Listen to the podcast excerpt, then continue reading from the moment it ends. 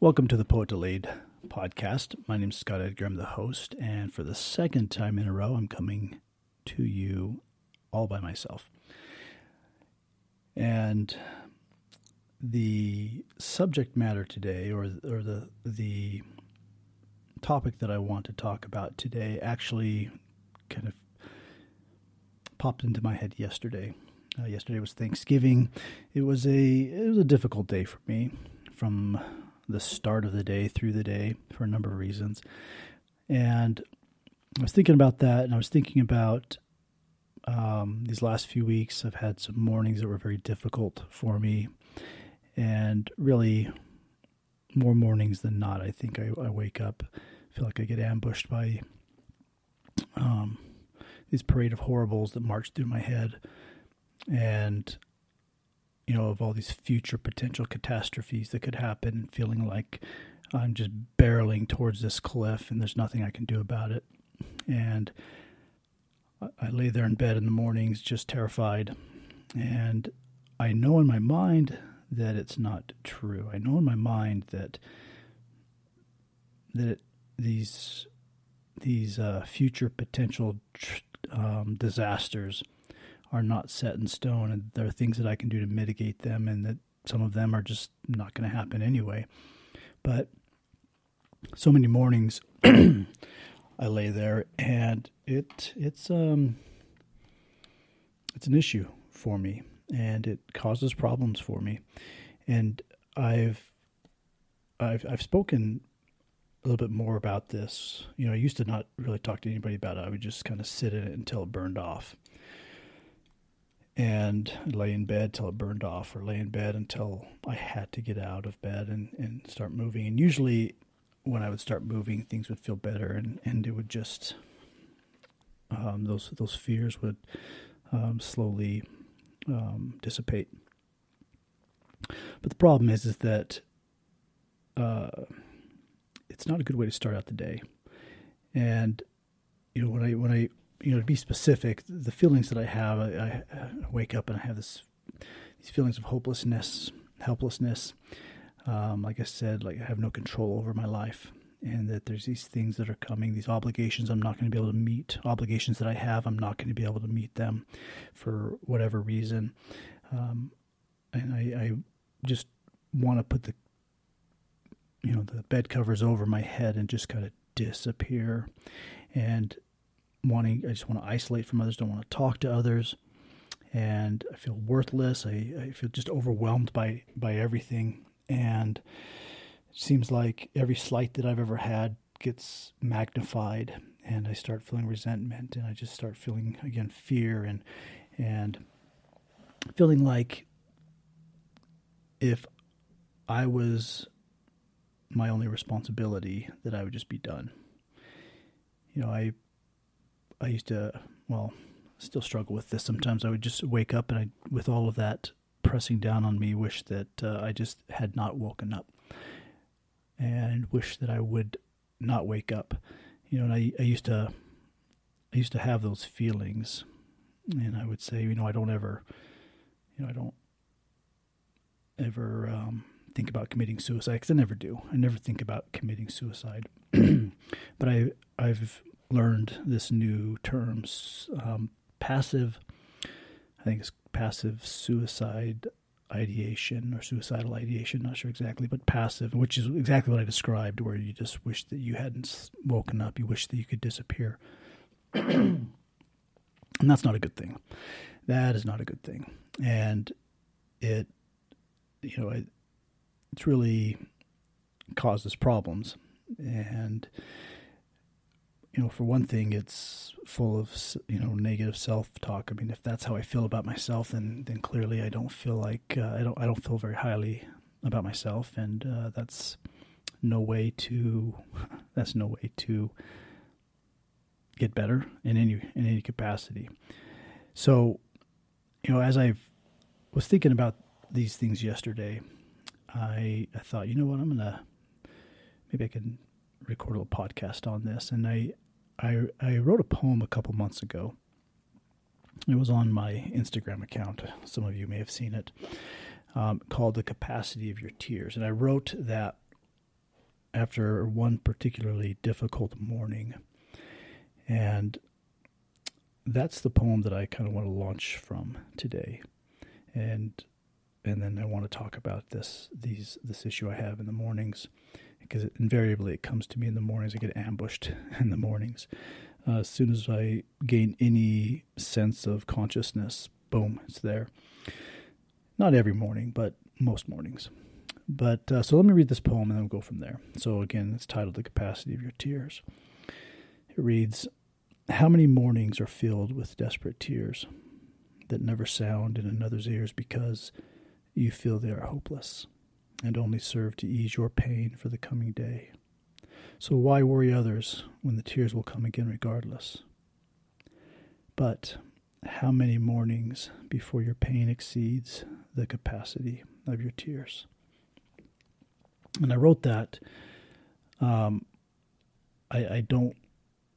I just remember it was a difficult morning, and you know, I remember just feeling overwhelmed and just crying. And it, it, I'm learning now to cry. I didn't cry for a long time. I'm learning now to cry, and it is healing. It is com- crying is comforting, and I'm grateful for that. Uh, what I what I'm finding, however, is that sometimes when I'm in these difficult situations that need action, the tears will comfort and take the edge off, and then I will just go forward in the day and not do the work that needs to be done to keep these things from repeating. And so that's the the the uh, thoughts and idea behind this poem is that you know the tears take the edge off, and why then? So why should I go talk to somebody else? They're just gonna tears are just gonna come again, you know. But the question that I posed at the end: How many mornings before your pain exceeds the capacity of your tears? I think that's a valid question. And I think it's a question that I need to ask myself because these things that I'm afraid of, these things that scare me, they're things that can happen. And they're things that can be devastating in my life. And, and, and just, they will just, um, you know, but, but I can also mitigate these things. There's things that I can do to mitigate them.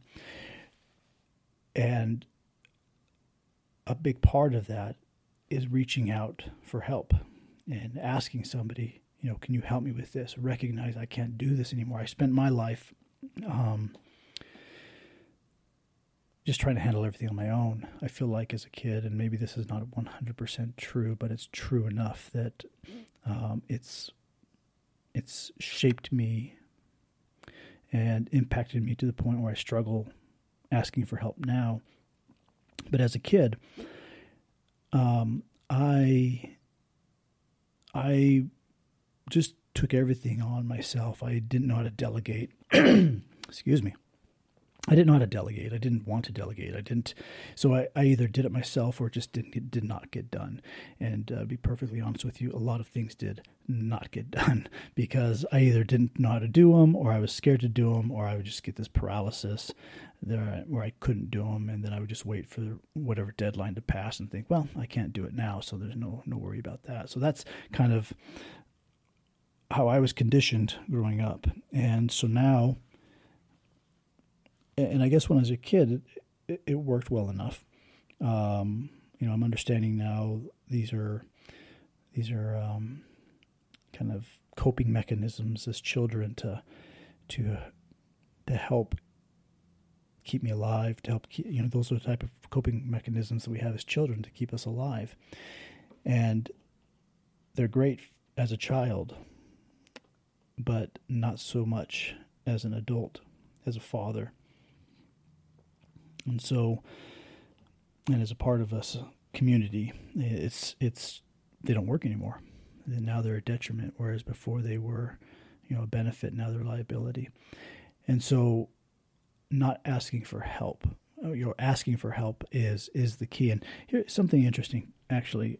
You know, I've I've talked a little bit about this. I've kind of opened up a little bit about this with some close friends, and um, and as I've you know, I've talked to my therapist about it, and I've you know I've read up a little bit about it, and what I'm finding is that not only is this not unique to me, It's way more common than I would have thought.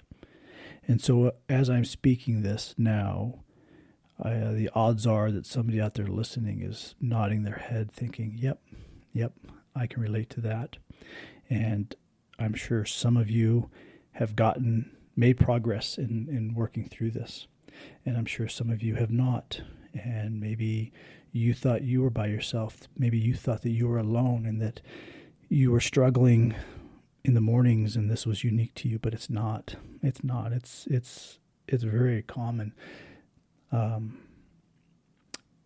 and for me, it's been it, it, for me. It's caused a lot of problems because it just I I, I struggle to do the things, the day to day things that I need to do, and uh, as I as I think about you know the, the remedy for it or, or or the at least the I mean it's not the remedy because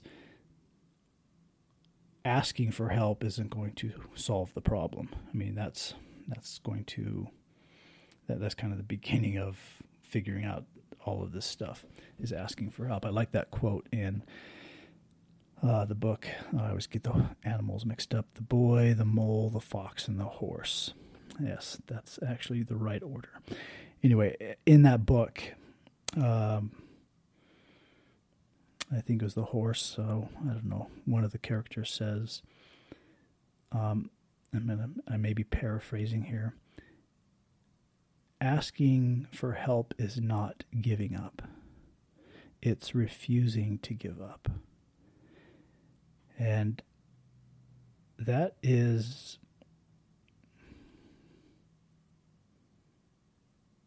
I, I'd never thought about it that way. I, I, guess actually probably I'd never really given much thought to it in the first place, but um, but I love that sentiment. It's refusing to give up, and what I've found for me is I've as I've started to understand that I need help. I need help in certain areas in my life. I need there's certain things that I can't do. I can't do everything.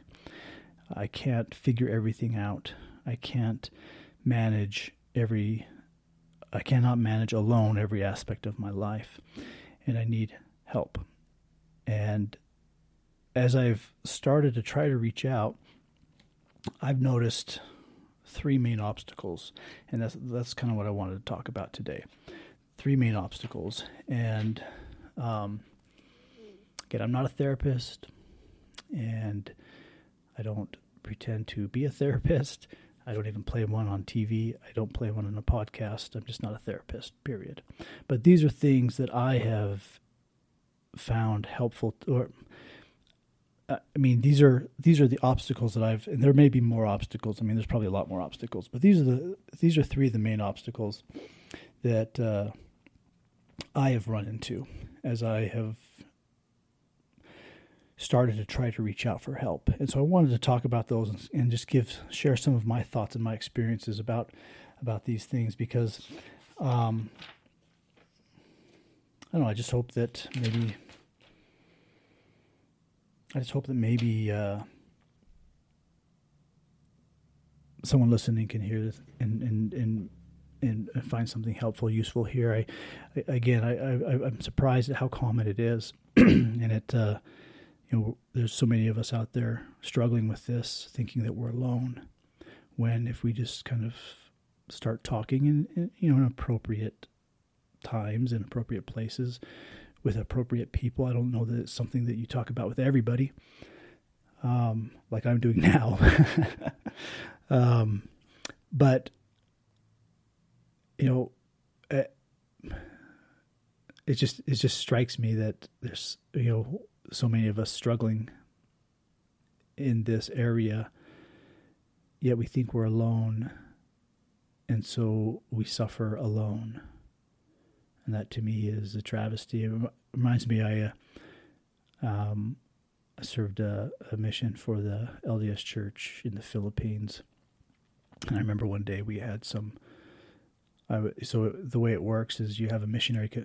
For those of you who aren't familiar with it, you have a missionary companion so, you know, two missionaries. You know, we we carried the title elder, so I was Elder Edgar, and then It was elder and then your last name, and and we had assigned companions. And I remember one day I was with a set, a different companion, not my normal companion. we were doing what we call splits. We are just kind of breaking it up a bit. yeah, excuse me. And I remember we had we had one day, and I was it was it was a kind of a creepy experience. I'll just say that it was like kind of like a supernatural kind of creepy experience, like something they make movies out of, scary movies out of. But anyway, we got all wrapped up, and it was yeah, we were both kind of shook a bit. And then that night we went back, and I was staying at their apartment. This other missionary is staying at his apartment, and I was on one bed, and he was on another bed, and there was a table between us. So I could look over and see his feet. He could see my feet, but we couldn't see each other's heads. And I remember that night, the events of the day. Now I get scared easily, just so you know. I I can't watch like scary movies. I watched that movie, The Ring. Ooh, I still get. Oh, I could not sleep that night. All I could imagine, I could look at my window and I could just see that little girl with the long black hair slowly raising her head up into the, my view in the window Oh man, that was scary. But anyway, so I get scared easily. So just to give you some context. So I'm laying there at night, couldn't sleep. And just thinking about the events of just that, that had happened. And I could not sleep all night. I just laid there, just like freaked out all night long. So wake up in the morning. I got a few hours of sleep there at the end. Wake up in the morning. I was talking to this other missionary. Turns out he was awake all night long too terrified as well. So I, I, guess when I think of all of us walking out there struggling with this this common issue, uh, thinking that we're alone, I just I think about that. You know, I could have said, "Hey, you wake? Yeah, you wake? Yeah.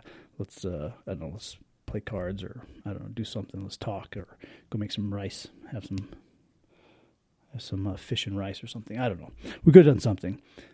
But instead, we laid there in abject terror, both of us throughout the night. So, anyway, my hope in, in talking about this is this, if there's anyone out there who, who thinks, you know, if you think you're alone, struggling in the mornings, hard to get going, scared of the future, and you think that you're alone, you're not. At least you got me, and I know that you have others as well. And my understanding as I've thought about this a lot as I've moved through this issue is I can't do it by myself. I need help in areas that I need help, and also just the process of speaking it out loud, talking to somebody, confiding, confiding in somebody that I need help, whether they're the ones to help me or not. At least I can talk to somebody about it, and that removes you know that kind of takes takes the shame off it and i'll talk about that in a little bit. But anyhow just talking to somebody with so many issues i think is is therapeutic and helpful. So as i mentioned i've you know as i think about this i think about three specific obstacles that i run into. And i wanted to talk about those and just kind of share some of my thoughts about those. Um, the first one is you know there's this fear of feeling less than. This fear that if I talk about these struggles that I'm having, if I talk about this fear that I'm having, if I talk about this issue or that issue, that I am not able to manage myself, that there is people are going to think less of me. And I've kind of just thought, you know, it's, you know, I I have this facade that I that I've got everything under control. People look at me and they think, "Hey, yeah, this guy's got this and that that. He's he's good to go." And then to realize that no, I need help. There's that fear of what other people are going to think. And there's this fear of admitting to other people that you're not as you don't have everything together like you think they think you have and maybe they don't think you have it all together. In fact, the people who love you and care about you probably already know you don't have it all together. And but there's that fear. There's that fear to step out and say, "Hey, I need help." And that's a scary thing to do. Um, as I've thought about that, I, you know, so much in this this uh, emotional healing realm as you move through. it. I mean, the core of it all is found, I think, in um, connecting to ourselves, healing that fracture inside of us, the fracture of, from our authentic true self. Healing that. That's where the that's where the recovery comes. Not making external relationships, but reconnecting to our ourselves. And this fear of what other people think is is counter to that because it again is a betrayal of ourselves. It's a betrayal of our authentic self. We are abandoning ourselves because we're trying to uphold, I should probably say, I'm trying to uphold this facade that I have things to get all together instead of just saying, yeah, you know what, I don't, I'm not really worried about what other people think about me necessarily. Um, strike the necessarily. I'm not concerned about what other people think about me. I am going to do what I need to do, regardless of what I think other people's opinions will be about me. And there's some, you know, as I as I've thought about that, you know, that that is the cure, I think, that or or get, coming to that understanding, coming to that acceptance. You know, I've started this whole podcast out with E. E. Cummings' um, poem, May I Be I is the only prayer, not may be good or great or kind. I, I don't remember all the things he listed after that. but may I be I is the only prayer. And when we stray from that, when I stray from that, and I start looking at other people for acceptance, or or uh, then I'm measuring me by what is valuable to other people, which is not fair to me because what is valuable to other people may not be who I am or what is what I'm in aligned what what you know what's in alignment with me. I think about this quote from uh, a couple things come to mind actually. Uh, where is it? This quote from Benjamin Franklin.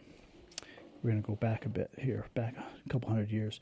He says, The eyes of other people are the eyes that ruin us. If all but myself were blind, I should want neither fine clothes, fine houses, nor fine furniture.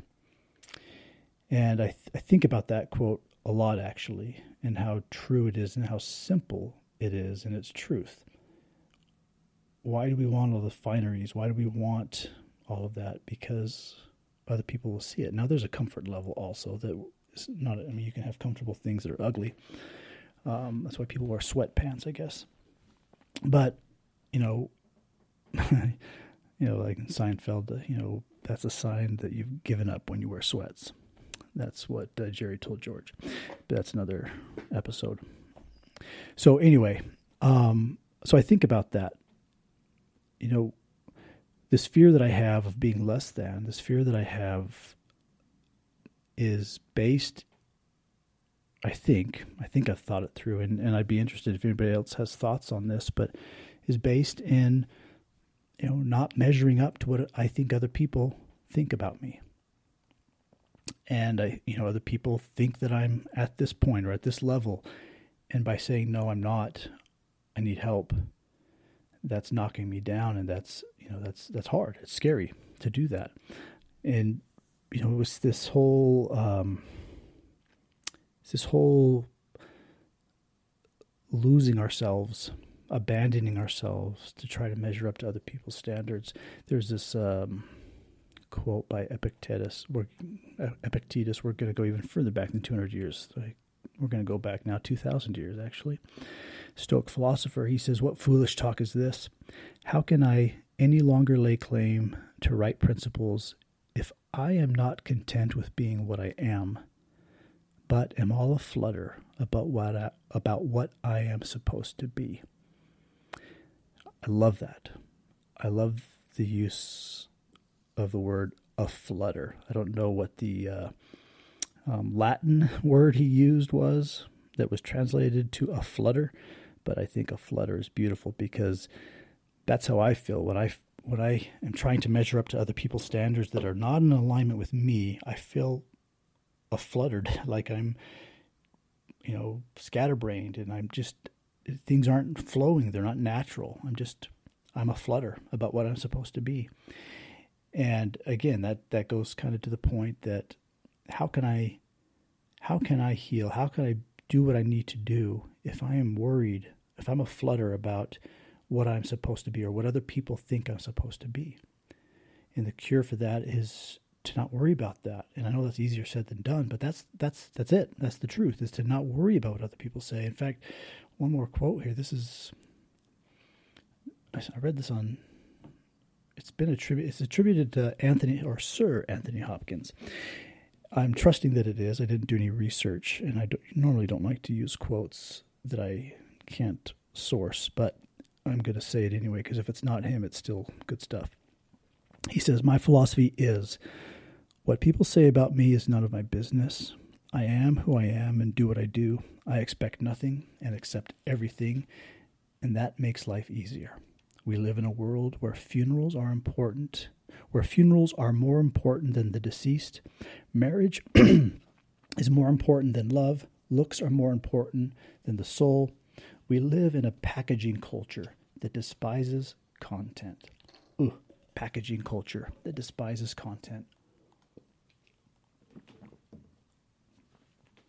Well said, sir. Anthony Hopkins. Um, and that's just, I mean, I, I love that. And he's not the first to say that, you know, what people say is none of my business. I am who I am and I and do what I do. That's easier said than done. And I guess if you're Sir Anthony Hopkins, maybe it's even easier to do. Um, but it's really what what I'm trying to I'm trying to get to that point. And because I in the mornings when I struggle, I, I you know, I feel like a lot of the struggle that I have is because I'm thinking of obligations or I'm thinking of things that I need to do that aren't that aren't I don't want to use the word necessary, but sometimes they're just I'm, just I get worried about things that don't matter. I get worried about things that don't matter. Um, I'm trying to think of some examples. Um,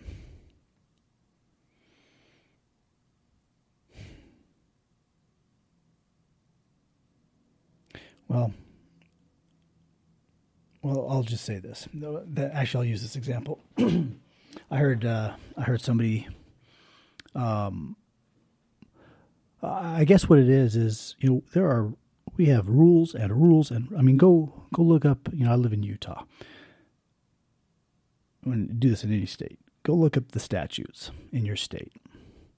There are many, and every year state legislatures, um, the United States legislature gets together to make more rules, more laws.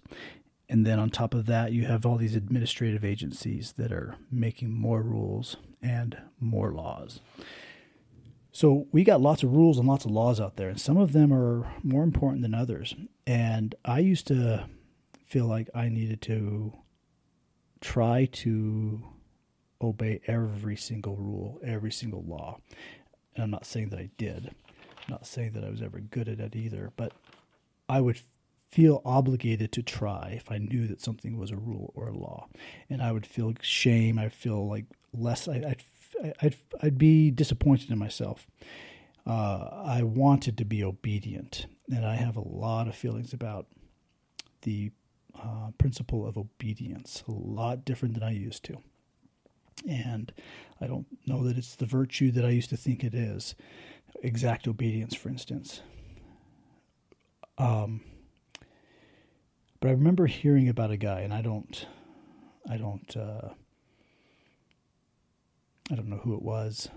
I don't know where I read it, but he talked about uh, talking about speeding. He had a fast car, I guess, and and he was he was getting on people who go, I think even just the speed limit in the fast lane, upset about that because his point was, listen, I pay a premium, so I want to go fast. I don't want to obey the speed limit. Um, now, all safety, like, I mean, I guess there's more to this analysis than than this uh, just paying to speed but uh, there's safety issues too. But let's put those aside for the moment. But his point was that he's willing to pay a premium to drive his car fast on the freeway.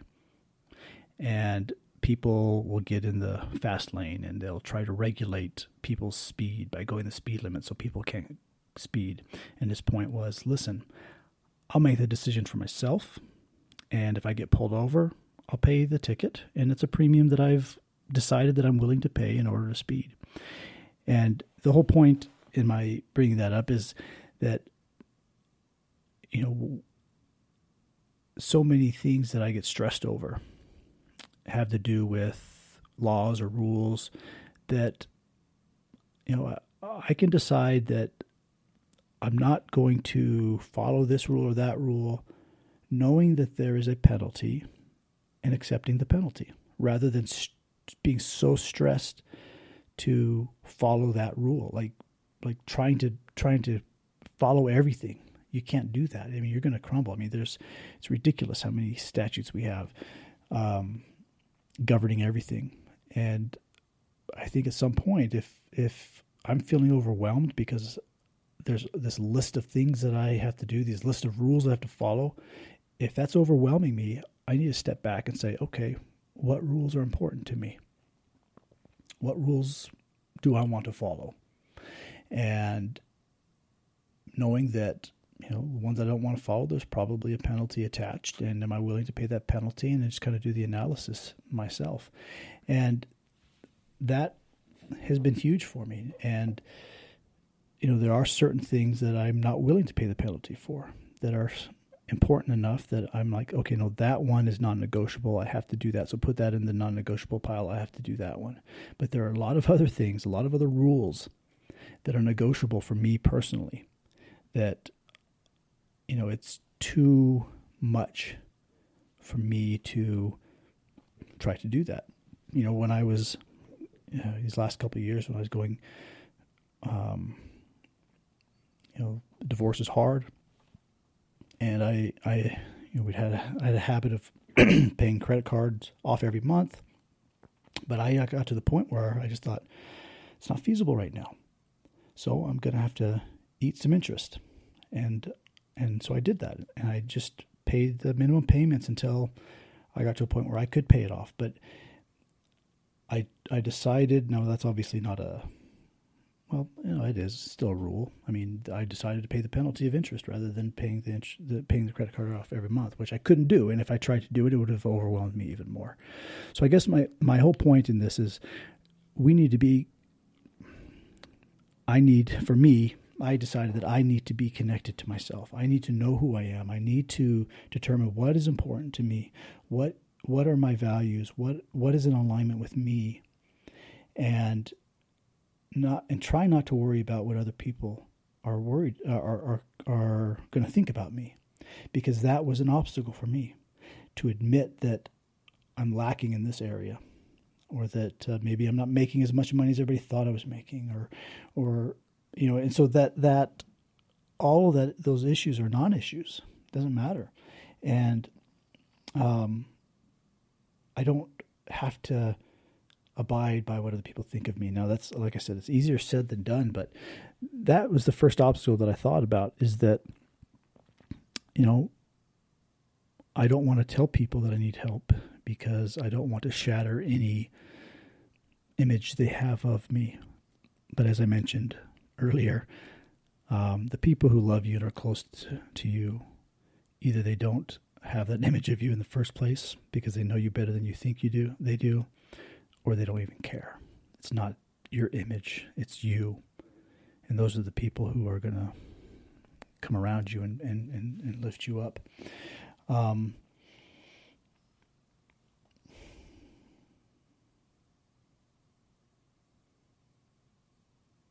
yeah, so I guess another way is uh, another way to say what I've been saying is just trying to simplify my life. Trying to simplify my life to where I just have the, you know, this scale it back to the necessities. So I'm not trying to keep this persona that I've had or that I thought that I had, scaling it back to what I just the, bare necessities that I need, and not worrying about what other people think. And it's freeing, and I've I've been able to accomplish it to some degree, and it's freeing to not worry about what other people think about me. And anyway, that's so that's the first obstacle that I found is just you know this fear of wanting to uphold this facade that prevents me from reaching out for help because I'm scared for that you know for you know having people feel less than or or think less of me. Um, so that's the first obstacle. The second obstacle that I that I've struggled with is feeling that I don't want to burden other people with what I'm struggling with, and that's a that's a whole nother.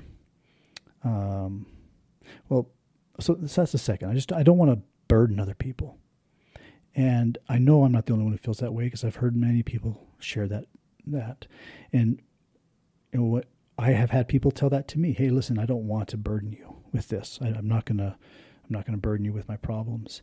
Well, now I, I remember um, I had a conversation with a friend of mine uh, about a month ago. I reconnected with him. I hadn't talked to him in years, and he said something to me that um, that I took to heart, and I've thought a lot about. He said that he's trying to take people at their face value.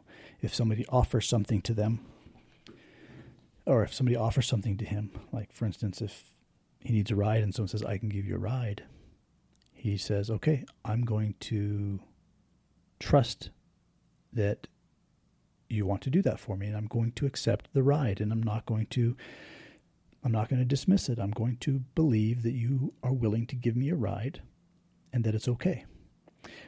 You know, I struggle with not wanting, you know, turning people down because I don't want to burden them. But when he said that to me, I thought, you know, that's that's a great way to go through life.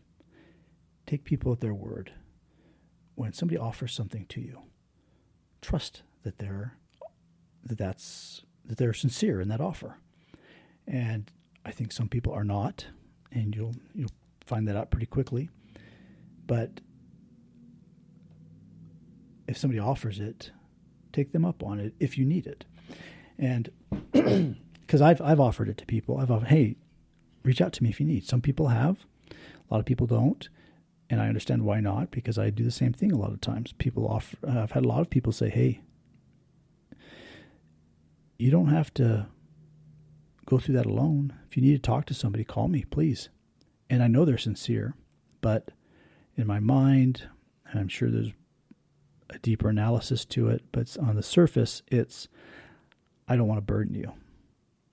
I've got troubles. I don't want to burden you with my troubles because you got your own troubles. And, you know, in addition to what you know what that wisdom that my friend imparted to me recently i'm trying to do that now if somebody offers if somebody says that to me i've had a number of friends and family say listen reach out to me and i'm trying to be better at that and the response has been that they're there for me and that, they've showed up and um, in fact i can't think of anybody who has not showed up but they've showed up. And so, in addition to taking people up on that, some other thoughts that I've had is are some other thoughts that I've had are that are my uh, these problems that I have are they really the burden on them that I think that they're going to be? Because when people have come to me with troubles, I'm trying very hard to remember that I can't fix other people's problems. And so I don't try to fix other people's problems, and therefore it's not that big of a burden for me. I can sit with them, I can listen to them. I can, um, you know, if, if they want some advice, I can give them some advice. I can help out where I can, but I cannot fix other people's problems. I cannot heal other people. I cannot save other people. And as I remember that, and as I um, set a boundary in my life according to that true principle that I cannot save other people, that I cannot fix other people, that I cannot um, heal other people, as I set a boundary in my life according to that true uh, principle, then other people's problems are not too heavy for me because I don't have to go in there and do heavy lifting. Now, that being said, sometimes listening is heavy because people struggle with heavy things, heavier than I struggle with. And it's hard and it's heavy, but I don't have to take it home with me necessarily. I can sit and just sit with my friends and my families, my anybody. I can sit and listen. I can, you know, tell my kids all the time, I can't save you, but I can sit with you. You don't ever have to suffer through these things alone by yourself. Um,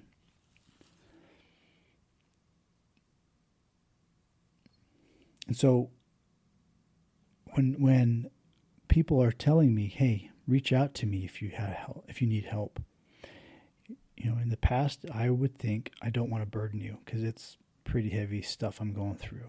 But again, it's I don't think it's as heavy for them as I think it is. And what I'm doing is I'm making the decision for them. I'm trying to take that advice, to take people at their word. If they say, reach out to me, then I don't, then I, I want to take them at their word and reach out to them rather than making the decision for them, like making, like deciding for them that this is too heavy for them. That's not my decision to make. I trust that if it is, they'll let me know, and that's fair. If someone says, "Listen, I can't, I can't sit with you in this. I can't. This is too much for me. This is triggering to me." That's fair. That's fair. And, but I'll let them tell that to me rather than me making the decision for them. And that's taken a lot of effort for me to come around, and I still struggle with it. I still struggle with it. Uh, you know, yesterday morning is a pretty good example of that. Sometimes I can feel it coming on. Sometimes I, I, I can feel like even so happens in the evening. Sometimes too, I can feel this desire to go self isolate and just curl up in a ball. I can feel it coming on. And in my, in my mind, I think I need to call somebody. I need to just talk to somebody. And for the longest time, I wouldn't. I wouldn't. Now, remarkably, there were moments when friends and family would call me in those moments and say, Hey, you okay? And they would help me. But it wasn't because I reached out to them. And it was because they were just checking in on me. But I don't, but I, I'm learning to reach out. And I'm also learning that it doesn't have to be a big a, a big production either. It can be as simple as just sending a text, "Hey, can you talk?" or "I'm struggling," or "I just feel this coming on.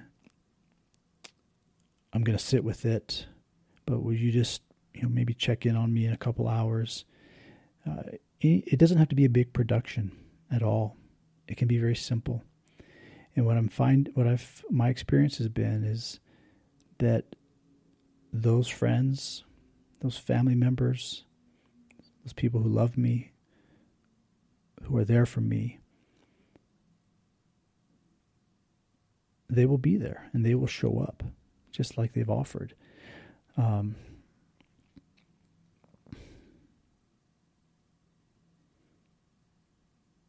one of the most uh, beautiful realizations that I've had in these last couple of years, which have been just really compressed moments of um, compressed moment. How would I say this? Yeah, there've just been a lot of. Mo- I'll say it this way: there have been a lot of raw, painful moments that have been compressed tightly in the last two years, more so than the preceding 47 years, or maybe 48 years, because I'm almost 50. Uh, but one of the most beautiful realizations that I've had is all of the people that have showed up for me and that have been there for me. That have sensed that something was off with me, even when I didn't ask for help. They just sensed it and they came to me, said, "Hey, are you, are you okay? Can I help you?" Um, it's you know, and and I people will show up. That's the thing is people will show up, and that's been a, a, a wonderful thing for me to observe and to see. And each of you out there listening, people, there are people that care for you. There are people that love you. I, I I'm certain of it. Um, and again, they are the burdens that you're struggling with too much for them. If they understand that they can't that they can't fix you or heal you or or save you, then I don't think it is too much. And maybe we need to help them understand that. And just, I don't, all I need from you is, I just need, can I just get out of this echo chamber in my head and, and share with you some fears that I'm having? Can I just talk to you about some of these um, future potential disasters that I am ruminating about that is causing me to waste away my present moment? Can I just talk to these talk to you about these things? I, I just need, you know, if you have any advice, great. But if you just listen, that would be great. Just sit with me. You know, maybe we need to help them understand that we're not asking them to carry our load. We're not asking them to um, save us. And so, in, in that sense, I don't think that these burdens that we carry are too heavy or are too much for other people. In fact, my experience has been actually when somebody reaches out to me and I'm able to sit with them and talk to them, my experience has been the burden that I am carrying is lightened at times. And sometimes I even find solutions to things that I'm struggling with as I sit with my friend or my family or you know I find solutions to things that I struggle with. And so you know I don't want to make that decision for other people. If they offer to help, I'm trying to be more receptive to that and think, okay, you offered it. I'm going to trust that you mean it, and I'm going to take you up on it if I need it. And you know, I've I've I've been.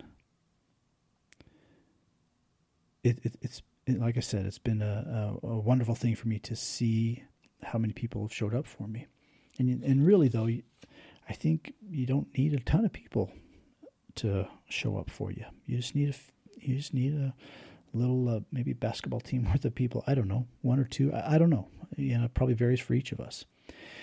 Um,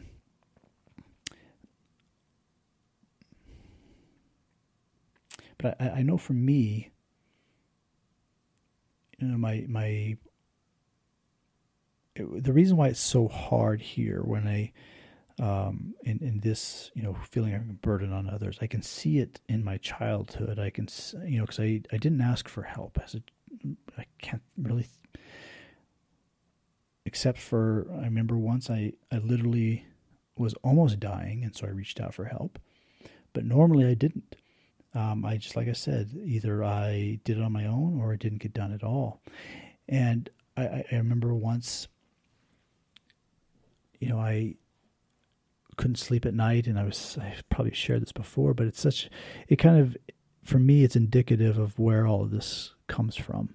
My fear of asking for help, fear of burdening others. You know, it's it's kind of been ingrained in me. I remember, you know, my mom had passed away recently, and so this was in 1984. We'd moved from Germany to Utah, and um, there was a period of time, I don't remember, a few weeks maybe, I couldn't sleep at night. I remember I would just lay there at night and uh, um, be terrified. I'd listen to everybody else going to sleep, and I would just lay there in the dark, just in abject terror. And I remember going to sleep earlier than everybody else, you know, five, six, or seven o'clock at night trying to fall asleep before everybody else. But that all that did was mean that I was up and listening to everybody uh, in bed, and it just exacerbated the problem. It seemed like, but I laid there just terrified, and I think about, I think back about that, and it's always stuck with me, and I never, I, I didn't, I don't remember thinking once to get up and go ask for help to get up and go say, "Hey, Dad." Now he was gone for a little bit of that time. His mom, my grandma, was there with us, but I don't remember ever thinking, "Go ask somebody. Go tell somebody that you're scared. Go tell somebody that you're scared." And I never did. I just laid there. Instead, I laid there and just was scared by myself. And as I think about that now, I just think, yeah, that's that's kind of how I've lived my life rather than asking for help. I just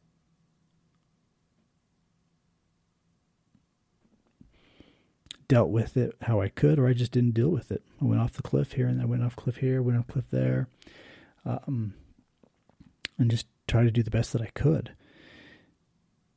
And so I I just think about that that period of time. You know, I, I didn't feel like I was I didn't feel like the fear that I was experiencing I didn't feel like that warranted imposing on somebody else, waking my dad up or waking my grandma up. My fear was not worth imposing myself on them to where they would wake up to waking them up in the middle of the night. So I would just sit with my fear. But the fact of the matter is that it was. And it is for all of us mean, when we are scared, when we are, feel alone, when we are struggling, when we are um, depressed,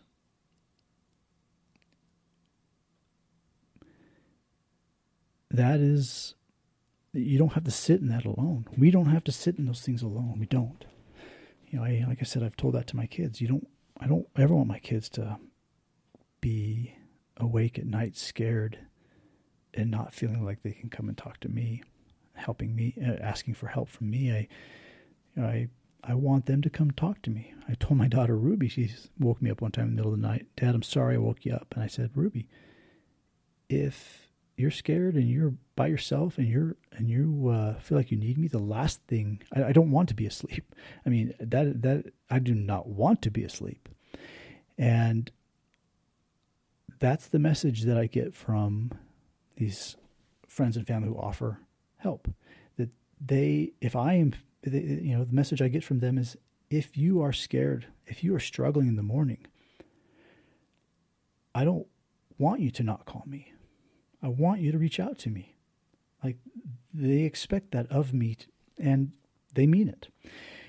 And so, so the, so kind of wrap this part of the second obstacle that I, I found is I feel like is a burden on others, but I really don't think it's the burden I think it is because they don't have to save me, they don't have to deliver me. All I'm asking is that they sit. All I'm asking is that they listen. And not even, li- sometimes I don't even need them to listen. Sometimes I just need to say what my fear is. Maybe go for a hike. Maybe just um, be involved in their life. Let, you know, and maybe just go over and have dinner at their house or um, uh, actually now that's starting to sound like i'm imposing on them but um, take them out for dinner. How's that? But just it, it's not. I'm not asking them to save me. I'm not asking them to carry my load. I'm not asking them to do that. And so, by that reasoning, I don't think it's as big as as I don't think it's a big a burden as I think it is. Um, and then the third obstacle, which is for me, um, It is. Uh, I'm trying to describe it. Well, it's well just to, just just to say it straight up is when I ask for help, when I reach out, when I do that, then that puts upon me now an obligation to be more accountable because I'm not just accountable to myself anymore. I am now telling somebody I need help. maybe I need them to help me figure something out, um, or just get their thoughts on something. Again, not to fix it for me, but you know, do you have some thoughts here, or, or you know, can you help me with this? Now, I have to be more accountable. I can't just. I, I, don't feel like I, you know, my my thought process is okay. I can't just check out anymore. I can't just crawl back into my hole and I can't just pull the, the uh, blankets over my head and just go back to sleep and, and just ignore my responsibilities anymore because now I've gone outside of myself and I've talked to people and I've reached them. And that's scary to me. I don't know if anybody else struggles with that. But that's scary to me because um,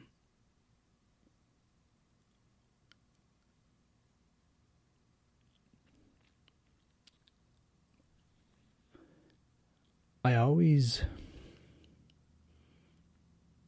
you know, I used to go running early in the morning or even hiking, hiking early in the morning.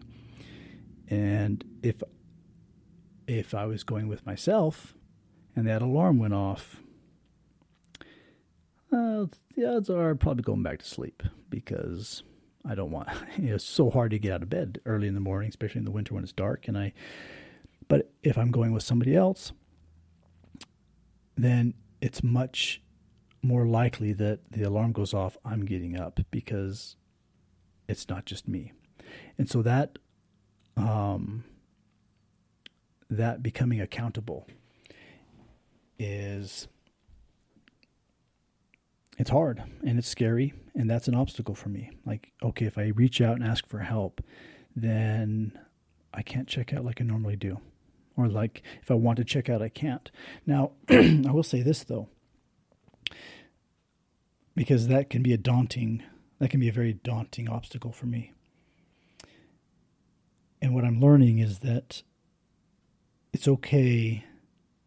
I mean, I, you know, I don't want to check out, but just because I ask for somebody to help me doesn't mean I therefore have to execute perfectly going forward. You know, when I used to run I hated running first. when I first started running, I hated it. Oh, I hated it. And then I realized one day, well, I started running up in the mountains, and I realized one day, I don't have to run the whole time. If I'm running and I decide, you know what, I'm going to walk here, I can walk. I'm still moving forward, but I can walk. And my love of running began that moment when I realized that, oh, I don't have to run every second I'm up here. I can I can stop and, and walk if I'd like or hike a bit if I'd like. And to that point, I want to be accountable. But I don't have to if I reach out to ask somebody for help, that doesn't therefore mean now that I have to be accountable perfectly going forward. Or I need to be accountable. That's not what I'm trying to say. I need to be accountable going forward, but that doesn't mean that I have to execute perfectly going forward there will be moments, there will be times when I just have to pause, and that's okay. That's okay. But that's not the same as waking up in the morning, alarm going off, wanting to get up and, you know, like, and get showered and heading to work. If I'm, if I've talked to somebody about this and if they're, I've asked them to just check up on me and just, you know, if, when that alarm goes off, you know, I can. It's not the same as if it's just myself that I just pull that cover back over my head and go back to sleep because nobody else is checking on me.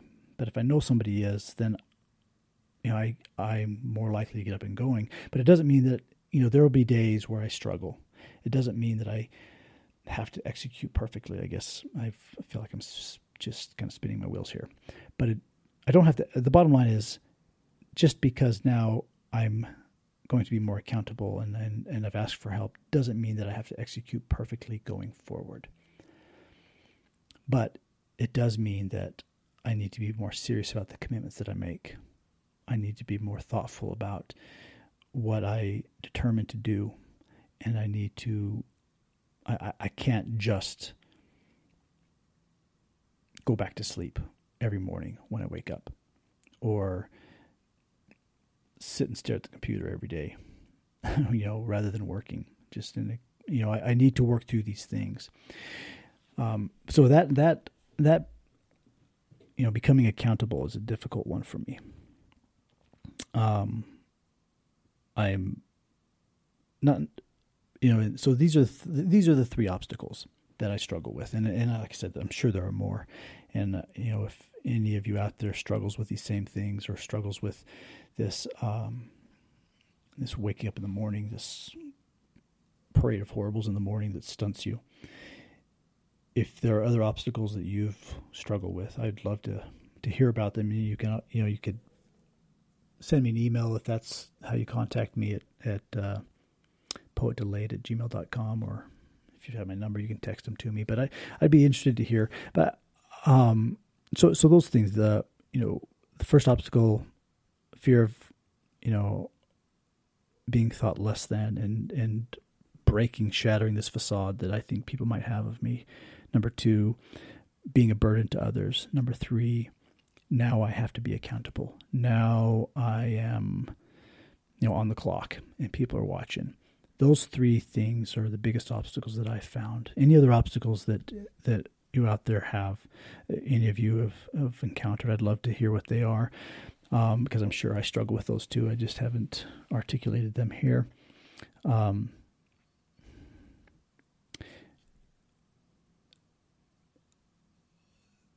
I'm working through these things.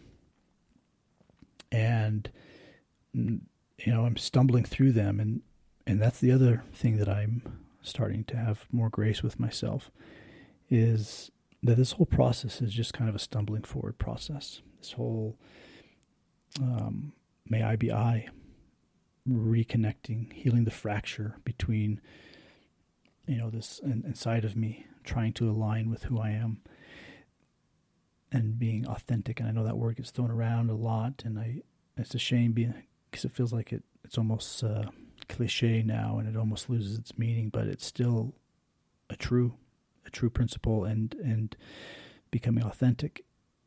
You know, as as much as people throw it around now, it's it's what I'm trying to do in my life, being who I am, and living in alignment with who I am.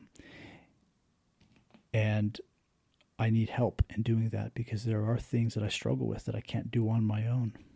And that is reaching out for help has been huge for me. And I, am really just kind of starting to do that now, actually. Uh, I, I guess I've done it in the past, but I'm really starting to make that a real part of like asking for help in specifics, not just, hey, I'm struggling here. Can I can you sit with me? But asking for help and specifics, like determining, okay, I can do this, I can't do that, I can't do that, I can do this, I can't do that. Okay, here's the the list of things I can't do on my own or that I need help doing. Okay, who can help me with these things? And then trying to reach out to people who can maybe help me with those things. And what that's doing for me is I'm feeling like even if even if things aren't aren't in order yet. I have this confidence that I'm doing something. I am making efforts. I am um, in control of the course of my life as much as I can be. And when I wake up in the mornings or when I go to bed at night, having had a good day of, of really working and talking to people and, and, and, and and working these things out and talking to people I need help from, I don't feel the dread, I don't feel the hopelessness that I feel in other mornings. And that to me at this point has, has been the key for me. And sometimes I'm better. Like I said, I'm just starting now to really do it. And it's making a huge difference for me, even though there's still things that I'm struggling with. Um, but I, again, I, I just wrap things up here, but I just want to, again, that, that quote from, find that quote from the boy, the mole, the fox, and the horse. Boy, that's twice I nailed it. Twice I nailed it in this episode. Um, where I think it was the horse that says, asking for help is not giving up it's refusing to give up. Um, so I I appreciate those of you who have stuck with me. I didn't expect it to to go this long, but I hope if there's anyone out there who struggles, you know, in the manner that I've shared, or in any other manner, reach out, especially if there are people who have given you offers to help and be there for you. Reach out to them, take them at their word, take them at their word until you can't. That's what that's what uh, that's what my friend that's that actually was his advice. I'll take them at their word until I can't, and get the help that you need because we can't. Do, there's so many things that we can't do. There's so many things that are required of us, and we can't do them all. We can't do them all, and we certainly can't do them all effectively. So reach out for help when where you need, and I'm happy to listen. If I can be of assistance to anybody, I'm happy to listen. Happy to sit with you if I if, I, if that would be helpful. Um, yeah, so thanks for listening. I'm just going to wrap it up. May I be I is the only prayer. That's what it's all about is getting to know ourselves, reconnecting with ourselves so that we are so that we don't measure ourselves by other people's standards. We measure ourselves by what is in alignment with us. We measure ourselves by our standard that we get to determine for ourselves. That's my experience. That's where peace and um, meaning lie. So may I be I is the only prayer, not may I be good or great or beautiful or kind. I think that's pretty close to what it is. I should probably memorize it. But anyway, thank you for listening, and uh, until next time.